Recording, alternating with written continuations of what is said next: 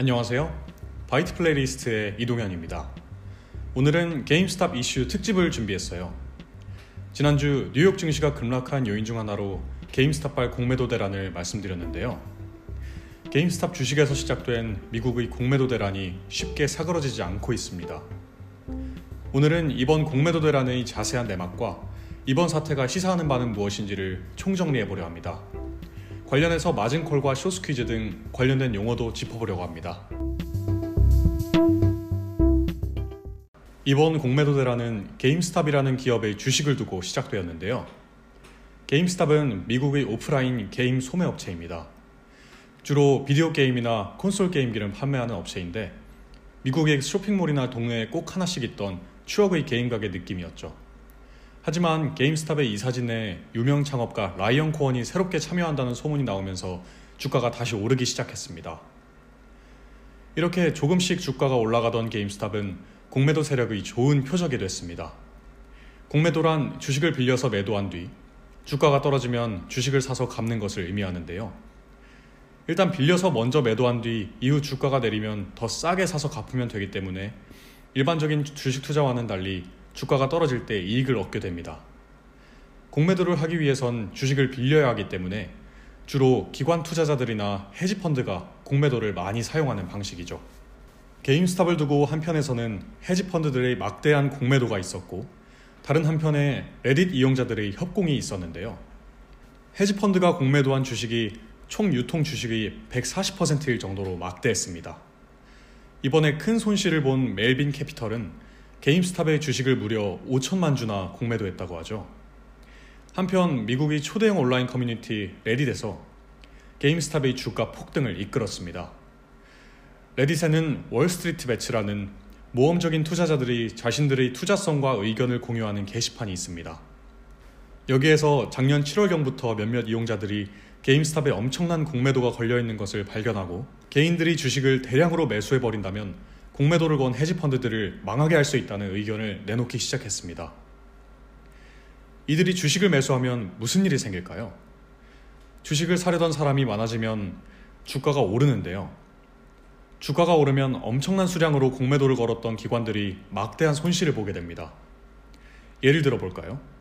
현재 100원짜리 주식을 공매도한다고 생각해 보겠습니다.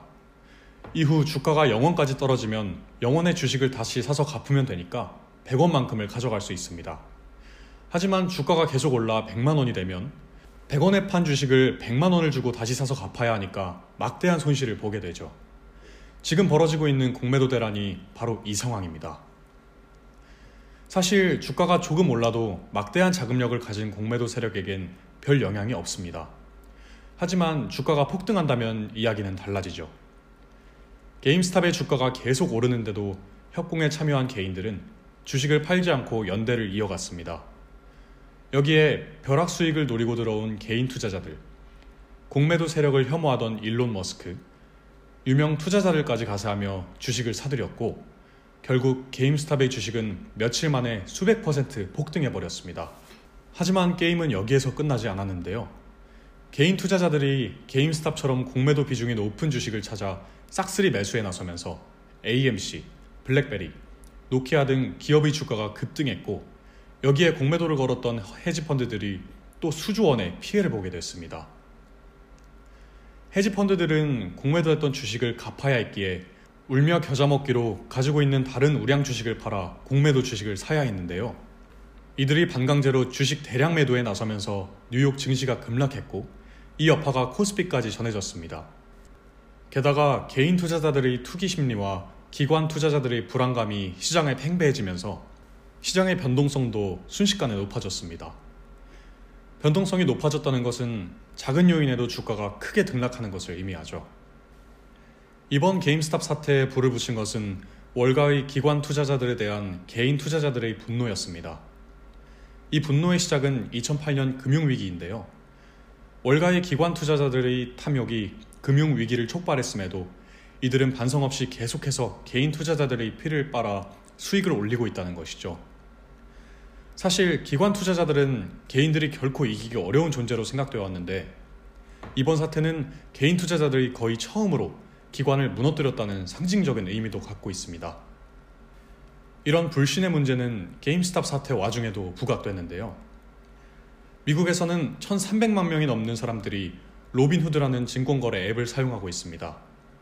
그런데 로빈후드는 게임스탑의 주가가 계속 폭등하자 임의로 게임스탑의 주식 거래를 중단시켜 버렸는데요. 로빈후드는 이용자들을 보호하기 위한 조치라고 주장하고 있지만 개인 투자자들은 로빈후드도 결국 월가의 기관들과 한편이라며 비판의 목소리를 내고 있습니다.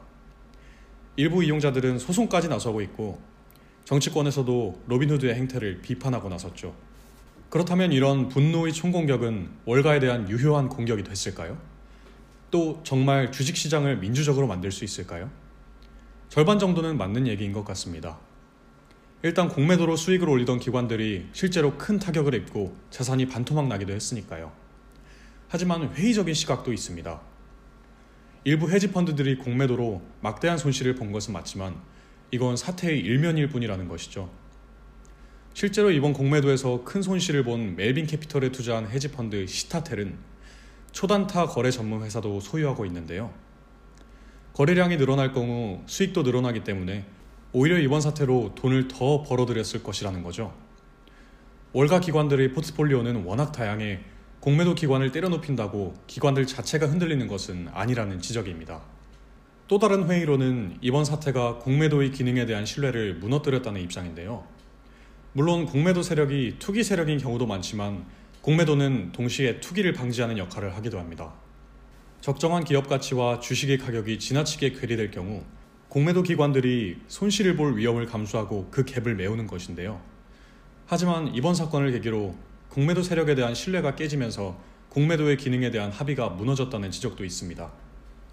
결국 이번 공매도 대란은 악의 축을 무너뜨린 사건이라기보단 금융시장의 공정성에 대한 믿음과 신뢰가 무너졌다는 것을 상징적으로 보여주는 사건이라고 평가해야 한다는 것입니다. 그렇다면 이번 공매도 대란이 끝나면 시장은 어떻게 될까요? 개인 투자자들은 공매도 세력에 대한 분노와 추가 상승에 대한 기대감으로 게임스탑을 비롯한 기업들의 주식들을 대거 매수했는데요. 이렇게 오른 주가는 이들 기업이 앞으로 좋은 성과를 내지 못할 경우 언제든 폭락할 위험이 있습니다. 지금도 언제 주식을 뺄지 눈치 싸움이 치열한데요. 게임스탑의 주식도 하루 만에 반토막이 났다가 시간 외 거래에서 다시 70%가량 반등했죠. 이 시점에서 하락을 기대하며 다시 공매도에 나선 기관도 있다고 하죠.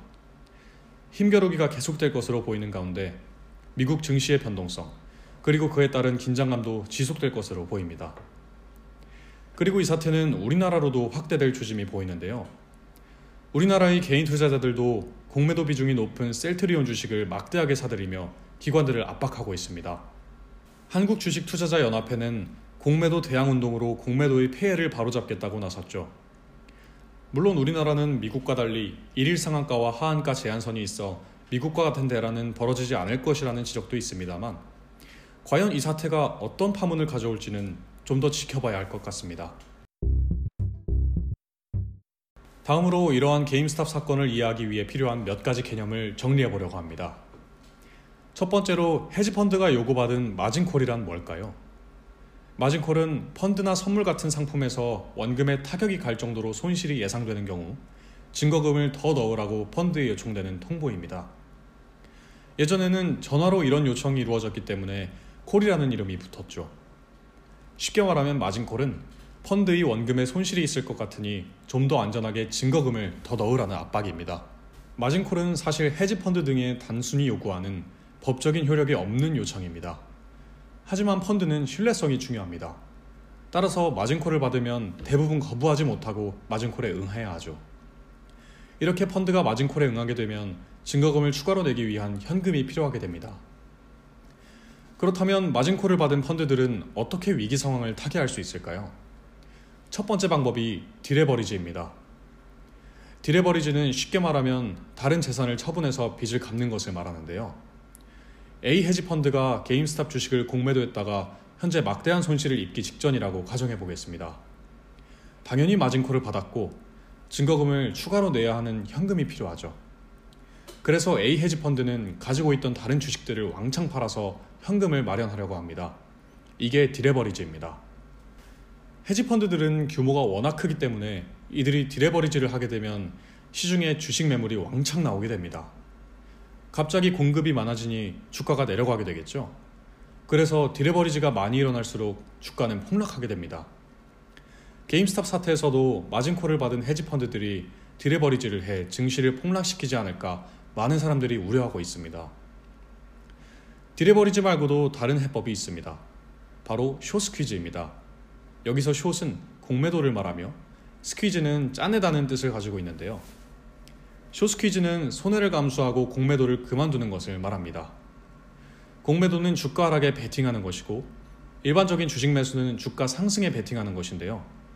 숏 스퀴즈는 이미 공매도를 해둔 주식을 다시 사들여 공매도와 주식 구매를 동시에 하는 것을 말합니다. 이를 어려운 말로 숏 포지션을 줄인다고 하는데요. 공매도와 주식 매수를 동시에 진행해 공매도의 효과를 줄이는 것입니다. 숏 스퀴즈와 비슷한 개념으로 short covering이 있는데요. short covering은 공매도로 수익을 내고 이제 공매도 그만해야지 하고 주식을 매수하는 것을 말합니다. 반면 숏 스퀴즈는 손해를 보고 공매도를 멈춰야겠다고 판단해 울며 겨자 먹기로 주식을 매수하는 것을 말합니다. 숏 스퀴즈가 일어나면 빠르게 공매도를 그만두기 위해 급속도로 주식 매수가 이루어집니다. 이 과정에서 수요가 갑자기 늘어나니 해당 주식의 가격이 더 오르게 되죠.